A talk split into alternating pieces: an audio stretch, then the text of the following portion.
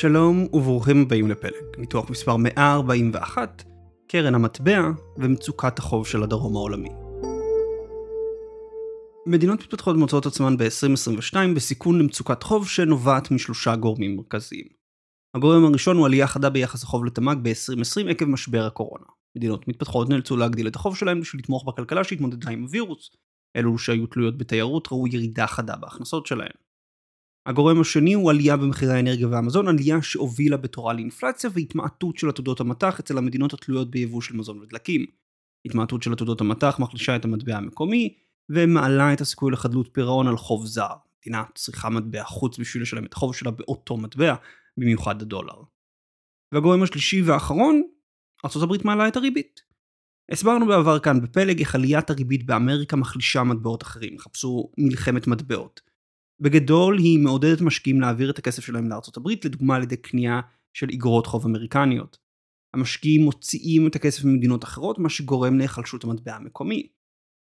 במקרה של מדינות מתפתחות רבות, המשמעות של עליית הריבית היא היחלשות של המטבע מול הדולר, שתורמת עוד לאינפלציה, מייקרת חוב דולרי של אותן מדינות, וכמובן מביאה משקיעים להוציא את הכסף מהן. ביחד שלושת הגורמים מובילים לגירעון במאזן התשלומים וחוסר רצון של משקיעים להלוות למדינות מתפתחות. מה שרק מגדיל עוד את הגירעון, מחליש עוד את המטבע ומוריד עוד את הרצון של משקיעים להלוות. מדינות חלשות כלכלית נמצאות בסיכון להיכנס למעגל החוב שעלול להסתיים בקריסה כוללת שלהן. בניתוח מספר 118 ראינו איך מעגל חוב כזה בדיוק הביא לקריסה של סרי לנקה. החדשות הטובות הן שלכאורה יש גוף בינלאומי שאמור לטפל בדיוק במצוקת החוב של המדינות המתפתחות. קרן המטבע הבינלאומית. הקרן הוקמה ב-1944 בדיוק בשביל מצבים כאלה. יש לקהילה הבינלאומית אינטרס בשמירת היציבות של מדינות חלשות. משבר חוב פוגע בכלכלה, גורם להפגנות ומהומות ויכול לעודד הקצנה פוליטית. הקצנה פוליטית פוגעת ביכולת להשיג קונצנזוס לרפורמות כלכליות נחוצות והשבת אמון המשקיעים, מה שרק מגביר את משבר החוב. דמוקרטיות עלולות להתחלף בדיקטטורות, מדינות יציבות עלולות להתפרק על ידי מלחמת אזרחים, מדינות לא מתפקדות הופכות למוקד ייצוא של פליטים, פשע וטרור. יש לקהילה הבינלאומית, יש למערב אינטרס למנוע מצבים כאלו ולכן החשיבות של קרן המטבע. והמשבר הנוכחי שעובר על הדרום העולמי הוא משמעותי. כ-60% מהמדינות בעלות הכנסה נמוכה כבר נמצאות במצוקת חוב או בסיכון גבוה למצוקת חוב. כך לפי הערכה של קרן המטבע הבינלאומית מאפריל 2022. מדובר בשיא של יותר מעשור. בין המדינות בסיכון נמצאות אתיופיה, המדינה המאוכלסת ביותר במזרח אפריקה, מצרים ופקיסטן. אלו אינן מדינות שהקהילה הבינלאומית רוצה לאפשר להן לקרוס. אם אבל יש גוף שאמור לטפל במצוקת החוב, למה היא עדיין קיימת? למה מדינות כמו פקיסטן וגאנה נמצאות בסיכון לחדלות פירעון? למה מדינות שכבר במצוקה כמו סרילנקה ולבנון לא מקבלות סיוע או מסרבות לבקש סיוע? בניתוח היום נכיר את היחסים המורכבים שיש לעולם המתפתח עם קרן המטבע הבינלאומית. נכיר את הקרן עצמה, מתי ולמה היא הוקמה, וננסה להבין מה המשמעויות הגיאופוליטיות של משבר האי אמון בין הקרן והדרום העולמי. הכל בניתוח היום. בואו נתחיל.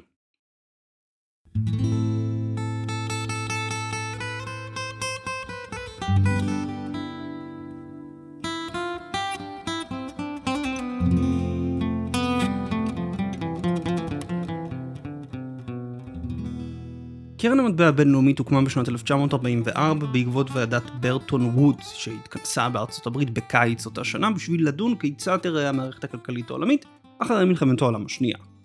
בעלות הברית הבינו שאחד הגורמים שהביאו בעקיפין לפרוץ המלחמה היו המשברים הכלכליים של סוף שנות ה-20 ותחילת שנות ה-30 של המאה ה-20 באירופה וצפון אמריקה. השפל הגדול בארצות הברית, ההיפר-אינפלציה בגרמניה, קריסת הסחר העולמי, כולם תרמו להקצנה פוליטית והתחזקות של משטרים תוקפניים, במיוחד המשטר הנאצי בגרמניה. המטרה של ועדת ברטון וודס הייתה לגבש מערכת כלכלית חדשה שתוכל לשמור על היציבות הכלכלית העולמית, ובתקווה למנוע מלחמה גדולה נוספת. קרן המטבע הייתה אחד הגופים שעל הקמתם הוחלט בוועידה לצד הבנק העולמי. המטרה של קרן המטבע הייתה לעקוב אחר שער החליפין של מטבעות ולסייע למדינות שסובלות מגירעון במאזן התשלומים.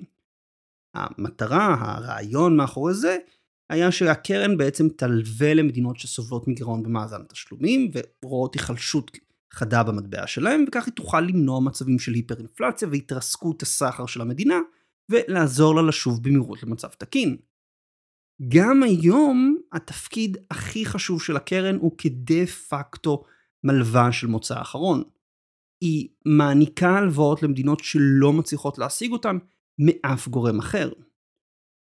בעידן שלנו, של כלכלה גלובלית עם תנועה קלה מאוד של הון, הפונקציה הזו של מלווה של מוצא אחרון למדינות היא קריטית לתקינות של המערכת הבינלאומית.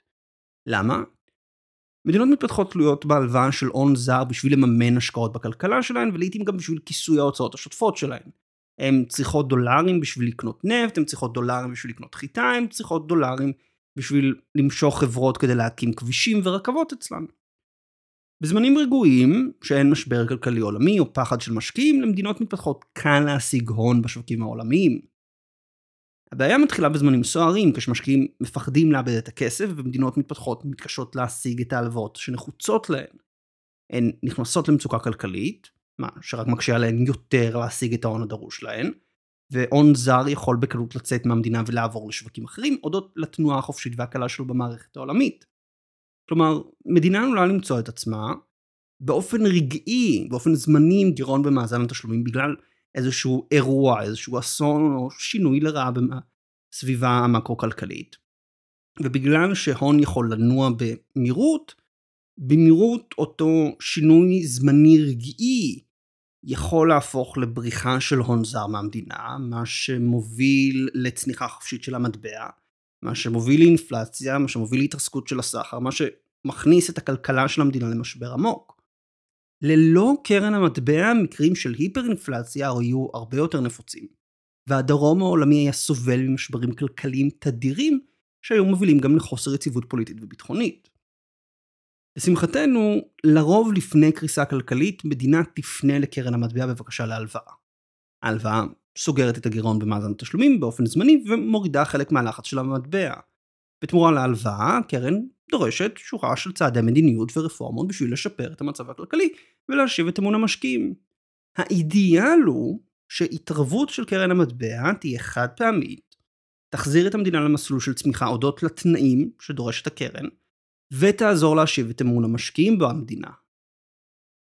בפועל אבל, מדינות עלולות למצוא עצמן שוב ושוב חוזרות לקרן המטבע, ולפעמים בגלל ההתערבות הראשונה של הקרן. לדוגמה, ארגנטינה קיבלה מספר הלוואות של קרן המטבע ונאלצה לחזור ולבקש עוד הלוואות בגלל הצעדים שהקרן דרשה ממנה לעשות. הדרישות של הקרן גם מביאות לכך שמדינות חוששות לפנות אליה, מעדיפות לחפש מקורות מימון אחרים, לעיתים גרועים יותר ממה שהקרן יכולה לעשות. הממשלה בסרי לנקה במשך חודשים סירבה לפנות לקרן המטבע על אף המשבר הכלכלי החריף של האי. למה מדינות נרתעות מלפנות לקרן המטבע? ומה ההשלכות של הרתיעה הזאת?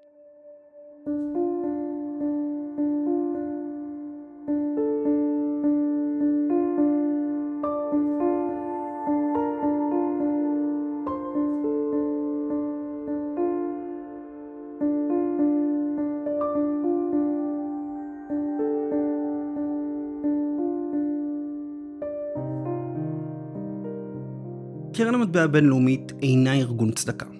היא מגייסת כסף מהחברות בקרן, כסף בו היא משתמשת לעזור לחברה במצוקה. העזרה באה בצורה של הלוואה, ובזמן שזו הלוואה בתנאים הרבה יותר טובים ממה שמדינות במצוקה יכולות לקוות לו, זאת עדיין הלוואה. הקרן מצפה שהכסף יחזור אליה. התנאים שהקרן מצרפת להלוואות אמורות לוודא שאכן זה מה שקורה, שאכן היא לא רק מחלקת כסף למדינות, אלא שמדינות גם יחזירו את ההלוואה. לרוב, התנאים של הקרן יהיו אוסף של דרישות לקיצוץ בתקציב המדינה, הגבלת העלייה בשכר במגזר הציבורי, הסרה של סבסוד למזון ודלק, פירוק חברות ממשלתיות וכדומה. המטרה של התנאים לאזן את התקציב, להקטין את הגירעון, להפוך את המדינה אטרקטיבית שוב למשקיעים, ולוודא שלמדינה יהיה את הכסף לשלם את ההלוואה מקרן המטבע. כל מדינה שמעוניינת לקבל הלוואה חייבת קודם כל להגיע להסכמה עם הקרן מה בדיוק התנאים שעליה לעמוד בהם. היא יכולה לנהל משא ומתן על התנאים, מה הם יהיו בדיוק, אך הלוואה לא תינתן ללא תנאים. וזה יוצר רתיעה אצל מדינות משלוש סיבות. ראשית, התנאים של הקרן נתפסים כפגיעה בריבונות, ולעיתים הם באמת יכולים להיות פגיעה בריבונות. קרן המטבע בעצם מכתיבה לממשלה הנבחרת במדינה מסוימת מה תהיה המדיניות הכלכלית שלה בשנים הקרובות כתנאי להלוואה. והתנאים לא בהכרח מסתכמים רק בקיצוץ בתקציב והקפאת משכורות, או שהם לא בהכרח מתמקדים רק בטיפול בבעיה הנקודתית, בבעיה האקוטית שהביאה את המדינה מלכתחילה לבקש את ההלוואה. ניקח דוגמה. כשאינדונזיה קיבלה הלוואה מקרן המטבע ב-1997, היא נדרשה להסיר את המונופול הממשלתי על ציפורן, ציפורן התבלין. בזמן שהמונופול אכן פגע בחקלאים מקומיים, ואולי לא היה כל כך בעל הצדקה כלכלית, לא היה שום קשר למשבר הכלכלי בשל אינדונזיה באותו זמן. המשבר נקרם עקב התרסקות הבורסות במזרח אסיה ובעיות נזילות במערכת הבנקאית. המונופול הממשלתי על הציפורן לא היה בדיוק הבעיה הכי חמורה שיש לאינדונזיה ולכאורה לא היה משהו שאמור לעניין את קרן המטבע. אבל הקרן דרשה להסיר את המונופול והיא יכלה לדרוש את הסרת המונופול כי לאינדונזיה לא היו אופציות אחרות ממי ללוות. סיבה אחרת לרתיעה מהדרישות של הקרן היא שהן עלולות להיות קשות לביצוע פוליטית או אפילו לסכן ממש את הישרדות הממשלה. ממשלה שפונה לקרן לבקש הלוואה כנראה רוצה לשרוד גם אחרי שתקבל אותה. אולם קרן המטבע לא לוקחת בחשבון שיקולים פוליטיים אלא כלכליים בלבד, מה שמכניס את הממשלה לדילמה. לא לבקש הלוואה ואולי לשרוד פוליטית עוד יום, או לבקש הלוואה ולהסתכן בהתאבדות פוליטית. איזה תנאי לדוגמה יכול לסכן את השרידות הפוליטית של ממשלה? למשל, הדרישה החוזרת להסיר סבסוד של מזון ודלק, בטח ובטח בתקופה הנוכחית של מחירים גבוהים. גם בזמנים טובים הסרת הסבסוד תפגע בשכבות החלשות, תגרום לאינפלציה עבור צרכנים ותגדיל את יוקר המחיה. זה לא צעד פופולרי. בזמנים קשים, כמו מה שקורה עכשיו עם מחירי המזון והאנרגיה הגבוהים, הסרת הסבסוד יכולה להוביל למהומות ולנפילת הממשלה. ועדיין זה מה שהקרן תציע או תדרוש או תצפה מהמדינה שמתכוונת לבקש הלוואה. כך לדוגמה על אף מחירי מזון ואנרגיה גבוהים קרן המטבע דרשה מפקיסטן להסיר סבסוד לדלק מה שהוביל להפגנות ברחבי המדינה. היא המליצה לקמרון להסיר סבסוד לדלק על אף הפגנות של נהגים נגד המחסור בדלק וטוניסיה חתכה את הסבסוד שלה למזון ואנרגיה כהכנה לבקשה להלוואה מקרן המטבע.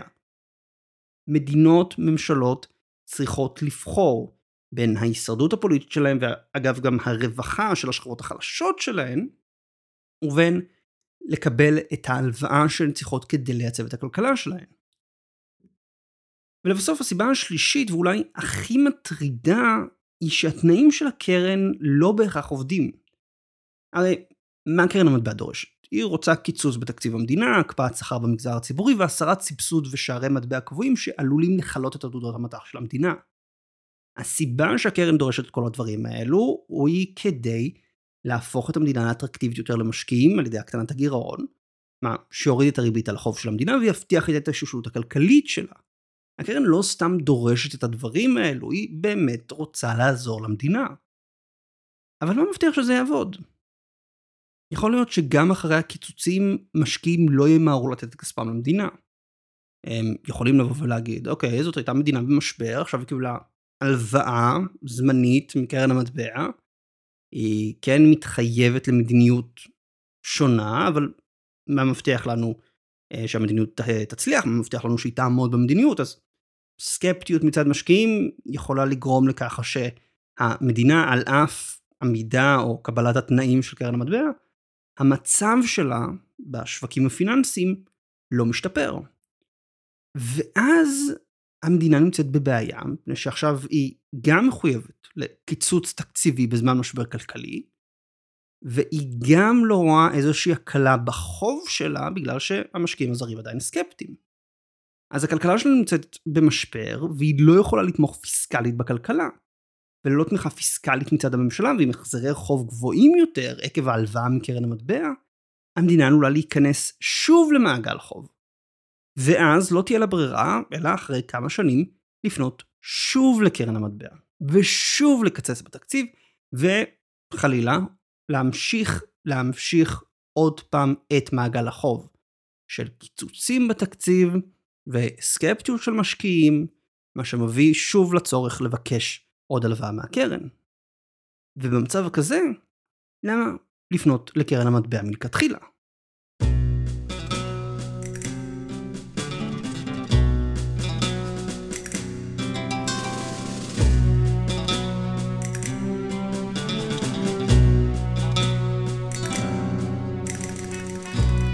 בשביל להמחיש טוב יותר את מעגל החוב שקרן מטבע עצמה עלולה לגרום, נסתכל על המדינה שקיבלה את ההלוואה הגדולה בתולדות הקרן. ארגנטינה. ב-2018 ארגנטינה פנתה לקרן המטבע הבינלאומית בבקשה להלוואה של כ-57 מיליארד דולר לטובת ייצוב המטבע שלה. זה החילוץ הכי גדול של קרן המטבע עד היום. בהסכם שנחתם בין המדינה והקרן, ארגנטינה התחייבה להקטין את התקציב בכ-4.4% מהתמ"ג בין 2018 ל-2020 בשביל להשיב את אמון המשקיעים. בנוסף, היא התחייבה להקטין ריאלית את המשכורות במגזר הציבורי, מאפשרת להן להישחק על ידי האינפלציה הגבוהה במדינה. לכאורה, מתכון קלאסי של קרן המטבע.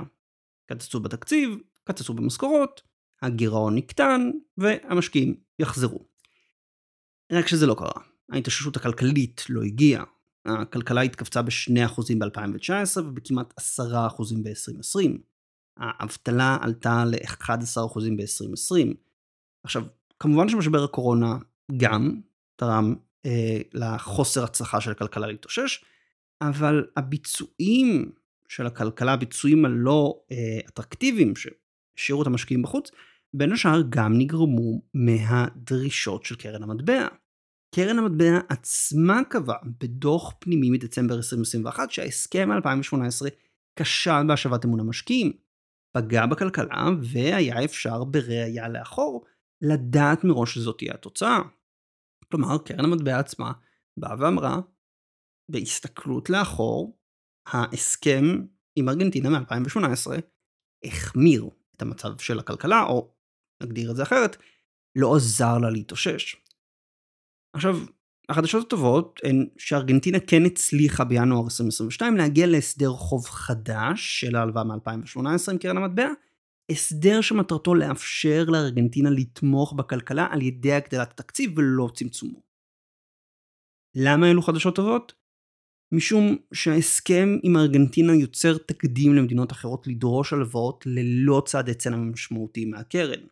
מדינות יוכלו תאורטית להשתמש במקרה של ארגנטינה בשביל להראות שקיצוץ בתקציב לא בהכרח מביא לשיפור במצב הכלכלי, ולקבל הלוואה עם תנאים קלים יותר מהקרן כדי לתמוך במשק שלהם.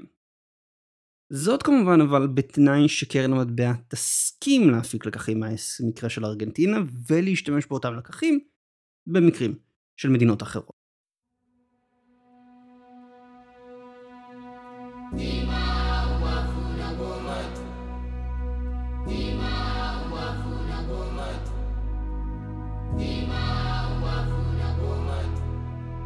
לקרן המטבע לדרום העולמי יש בעיית אמון. מדינות מתפתחות נרתעות מפנייה לקרן, אם משום שהתנאים שלה פוגעים בריבונות של המדינה, אם מפני שהם קשים פוליטית למימוש, או שהם פשוט עלולים רק להמשיך את המשבר הכלכלי. מדינות מתפתחות מוצאות את עצמן במה שאפשר לכנות דילמת הקרן. הן יכולות לבחור את המשך המשבר הכלכלי שלהן עכשיו ללא הלוואה מהקרן, או שהן יכולות לבחור משבר פוליטי עכשיו ואולי משבר כלכלי בהמשך עם הלוואה מהקרן. ההשלכות המיידיות של הדילמה הן שתיים. ראשית, מדינות נמנעות מלקיחת הלוואה עד שאינן יכולות עוד. בזמן הזה חוות משבר כלכלי מעמיק ולרוב גם משבר פוליטי. המשבר בסרילנקה הגיע לנקודה שאין כסף לדלק או לתרופות משום הסירוב של הממשלה לפנות לקרן. בלבנון המשבר הכלכלי נמשך כל כך הרבה זמן משום סירוב של לבנון לקבל את תנאי הקרן. עכשיו זה לא אומר שהסירוב שלהן מוצדק או שהתנאים של הקרן הם לא נכונים. זה פשוט אומר שמדינות מתוך רתיעה מלפנות לקרן עלולות להביא לכך שהמשבר הכלכלי שלהם יעמיק, יהפוך אפילו למשבר הומניטרי לפני שהם יפנו לקרן. זה אומר שהן עלולות לסבול מנזק הרבה יותר גדול, זה אומר שיכול להיות שההלוואה של הקרן כבר לא יכולה לבדה לעזור, זה יכול לומר שהמדינה עצמה אה, תהיה במשבר שהוא כבר לא יהיה כלכלי, כן, הוא יכול להיות אה, פוליטי, ביטחוני, אה, כאמור גם משבר הומניטרי. שנית, מדינות במצוקה מנסות לחפש מקור אחר להלוואות, בעיקר מדינות אחרות. וכאן סין מככבת. לסין יש נכון לאוקטובר 2022 כשלוש טריליון דולר של עתודות מטח. בזמן שהיא צריכה את חלק מהעתודות האלו להגן על שער הקבוע של היואן, היא בהחלט יכולה, והיא אכן משתמשת בהן בשביל הלוואות למדינות במצוקה. מאז 2017 היא העניקה הלוואות חירום בסך כולל של כ-32 מיליארד דולר. לסרי לנקה, פקיסטן וארגנטינה. היא גם הציעה הלוואות דומות לאוקראינה, בלארוס ומדינות באפריקה, כולל מצרים. סין מנצלת את ההלוואות בשביל השפעה דיפלומטית, גישה למשאבים במדינות עשירות בחומרי גלם או נכסים אסטרטגיים. כך לדוגמה ב-2004 היא הגיעה להסכם עם אנגולה להלוואה בתמורה לנפט. אגב, הכסף של ההלוואה מעולם לא עזב את סין. הבנק הסיני פשוט העביר את הכסף ישירות לחברות בנייה סיניות שפעלו באנגולה באותו זמן. דוגמה אחרת מפורסמת יותר היא ההלוואה שסין נתנה לסרי לנקה בתמורה להשתלטות על נמל אסטרטגי באי למשך 99 שנים החל מ-2017. עכשיו, לא כל ההלוואות של סין לעולם המתפתח מפורסמות, וכך גם לא מפורסמים כל הסדרי החוב שסין עושה לפריסה מחדש של ההלוואות. מה שזה אומר זה שיש בעיית שקיפות מאוד משמעותית, ויכול להיות שמדינות מקבלות הסדרי חוב מאוד גרועים לעומת מה שהן היו יכולות לקבל מקרן המטבע. מחקר שהתפרסם ביולי 2019 העריך שכמחצית מההלוואות של סין אינן מדווחות לבנק העולמי ולקרן המטבע הבינלאומית, מה שאומר שהן לא אה, נמצאות תחת שום סטנדרטים בינלאומיים. מחקר אחר מינואר 2022 העריך שבין 2008 ל-2021 סין ביצעה כ-71 הסדרי חוב סודיים. לרוב בהסדרים האלו בייג'ינג מאריכה את תקופת ה grace של ההלוואה או את התקופה להחזר ההלוואה. כמעט אף פעם לא מוחקת חלק מהחוב, חלק מהקרן. התוצאה היא שנטל החוב על המדינה המקבלת ממשיך להיות משמעותי ופוגע בצמיחה הכלכלית ארוכת הטווח שלה. מעבר להשלכות השליליות לכלכלה של מדינות מתפתחות שלוקחות הלוואות ציניות, יש כאן גם איום על ההשפעה של המערב בכלל ושל הברית בפרט. מדינות מתפתחות מסכימות לקחת הלוואות מסין משום שהן מעדיפות להימנע מהלוואות מקרן המטבע הבינלאומית. זו לא גזירת גורל וזו לא החלטה אסטרטגית של העולם המתפתח להתקרב לסין. הן עושות זאת משום הרתיעה מקרן המטבע. עכשיו, המצב הנוכחי מזכיר את המצב בתחום של השקעה בתשתיות בעולם המתפתח שהיה עד לפני שנתיים. למי שזוכר, דיברתי על זה בקיסר אדום, אני גם מדבר על זה בספר שלי קיסרות אדומה. ב-2013 סין הכריזה על דרך המשי החדשה והציעה מיליארדים להשקעה בתשתיות בעולם השלישי. פרשנים במערב, במיוחד בארצות הברית, הגיבו בסוג של פאניקה, שהנה סין קונה את העולם ושארצות הברית מאבדת השפעה באירואסיה. הם רק לא התייחסו לנקודה אחת מרכזית. הסיבה שמדינות מתפתחות פנו לדרך המשי של סין ופתחו את עצמן להשקעה סינית, היא מפני שלא היו אלטרנטיבות אחרות להשקעה. לפני בערך כשנתיים ארה"ב התחילה להציע הלוואות לתשתיות, הלוואות מתחרות לסין, והפלא ופלא, מדינות מתפתחות החלו לקחת אותן. דבר דומה עכשיו מתחולל בתחום של החוב של מדינות מתפתחות. המערב מכיר שהחוב של מדינות חלשות תופח עקב סביבת המקרו הגרועה שלהן. הוא גם מכיר בכך שהתנאים שמוצעים היום אינם מספיקים. אולם עד עתה הוא לא הציע מסגרת משמעותית חדשה להסדר חוב שלא כולל דרישות צנע ולא מסכנת את המדינה המקבלת בהמשך המשבר הכלכלי. התוצאה עלולה להיות בהמשך העשור הנוכחי היחלשות ההשפעה של המערב בעולם המתפתח עם התחזקות ההשפעה של סין ומדינות אחרות, דוגמת הודו, איחוד האמירויות או ערב הסעודית. המדינות האלו לא בהכרח עוינות את המערב, אך הן בהחלט יכולות להתחרות אותו על גישה לנמלים, שווקים וחומרי גלם. והעולם המתפתח הוא לא איזשהו חור שאפשר להתעלם ממנו. כפי שהראינו בניתוח מספר 119, אירופה היום סובלת משום הזנחה ארוכת שנים של אפריקה שמתחת לסהרה. הדרום העולמי עתיד להיות מקור חשוב לחומרים קריטיים למעבר האנרגטי. המערב לא יכול להרשות לעצמו בנקודת הזמן הזאת לאבד בדרום העולמי השפעה. והוא יאבד השפעה אם הוא לא יוכל לספק מענה מתאים למצוקת החוב של האזור. עבור ארצות הברית ישנה עוד בעיה עם ההתחזקות של סין בתחום הזה של הלוואות חירום. קרן המטבע הבינלאומית מעצימה את הדומיננטיות האמריקנית בסדר העולמי הנוכחי. וזה לא רק העובדה שהמטה המרכזי של הקרן יושב בוושינגטון DC. לארה"ב יש דה פקטו זכות וטו על החלטות בקרן. כוח ההצבעה של המדינה בקרן נקבע בהתאם למכסה שלה, בכמות הכסף שהיא מחויבת לתת. המכסה נקבעת בהתאם למספר הנתונים של המדינה, ביניהם גודל הכלכלה והפתיחות שלה. לארה"ב יש את המכסה הגדולה ביותר בקרן, מה שנותן לה גם את כוח ההצבעה הגדול ביותר, כ-16%. הודות לכוח ההצבעה הזה, בפועל יש לוושינגטון זכות וטו על כל החלטה של הקרן, אה, כמו רפורמות או הוצאה של חברה מהקרן. הקרן גם נמנעת ממתן הלוואות למדינות תחת סנקציות, אה, מה שאומר שמדינות כמו ונצואלה או איראן לא יכולות לקבל סיוע חירום מהקרן משום הדומיננטיות של ארה"ב. אם עוד ועוד מדינות יעדיפו לפנות למקומות אחרים מאשר קרן המטבע, החשיבות שלה למערכת הכלכלית הבינלאומית תקטן. שחקנים אחרים עלולים לקחת את מקומה, סין, הודו, ערב הסעודית יציעו הלוואות במקומה. ואם הקרן תאבד מחשיבותה, ארצות הברית תאבד מהשפעתה במערכת הכלכלית הבינלאומית. והמערכת הבינלאומית תאבד מוסד מאוד חשוב ליציבות שלה.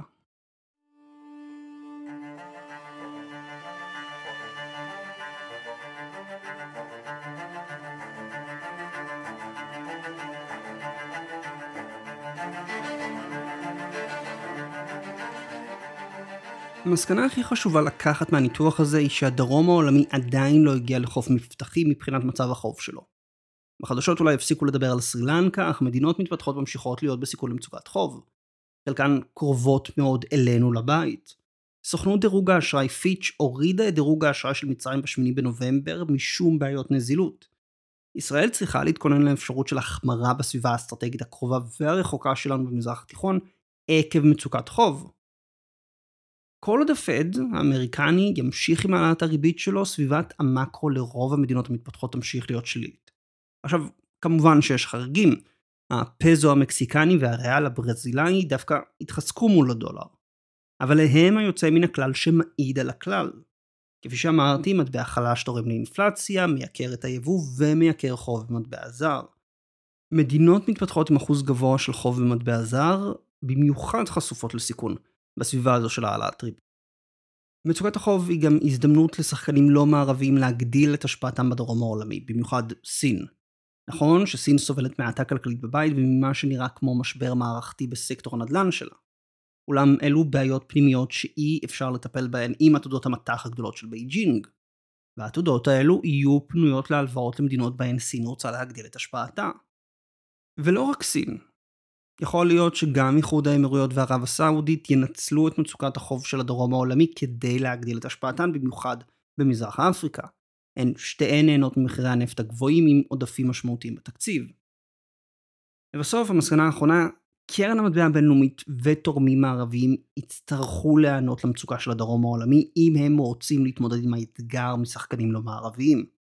זה יכול להיות בצורה של תוכניות הסדר חוב שכוללות הקפאה של ריביות לתקופה נתונה, זה יכול להיות סיוע כלכלי בנוסף להלוואה לייצוב המצב המוניטרי, סיוע שמטרתו תהיה השקעה במשק, או לעודד הון פרטי לתמוך במדינות מתפתחות, לדוגמה על ידי הלוואות משותפות של המגזר הציבורי והפרטי, אם ממשלות נותנות ערבויות לגופים פרטיים, במקרה של חדלות פירעון של המדינה המקבלת.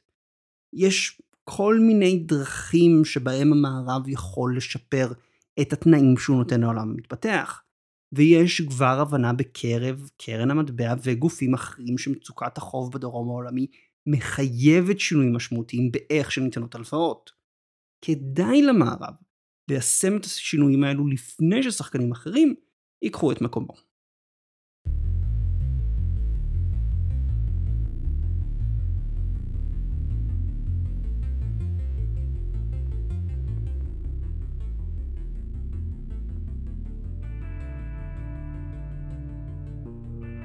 הדרום העולמי נתון בסיכון גדל למצוקת חוב עקב סביבת המאקרו הקשה שהוא פוגש. עליית הריבית באמריקה, מחירי מזון ואנרגיה, מאיימים לפגוע ביציבות הכלכלית של מדינות חלשות רבות. קרן המטבע אמורה להיות הגוף שיטפל בבעיה, אך לדרום העולמי רתיעה מפנייה אליה. והקרן עדיין לא הפנימה את גודל המשבר והשינויים הנדרשים גם ממנה. תקופה סוערת עוד לפנינו. תודה לכם על ההקשבה.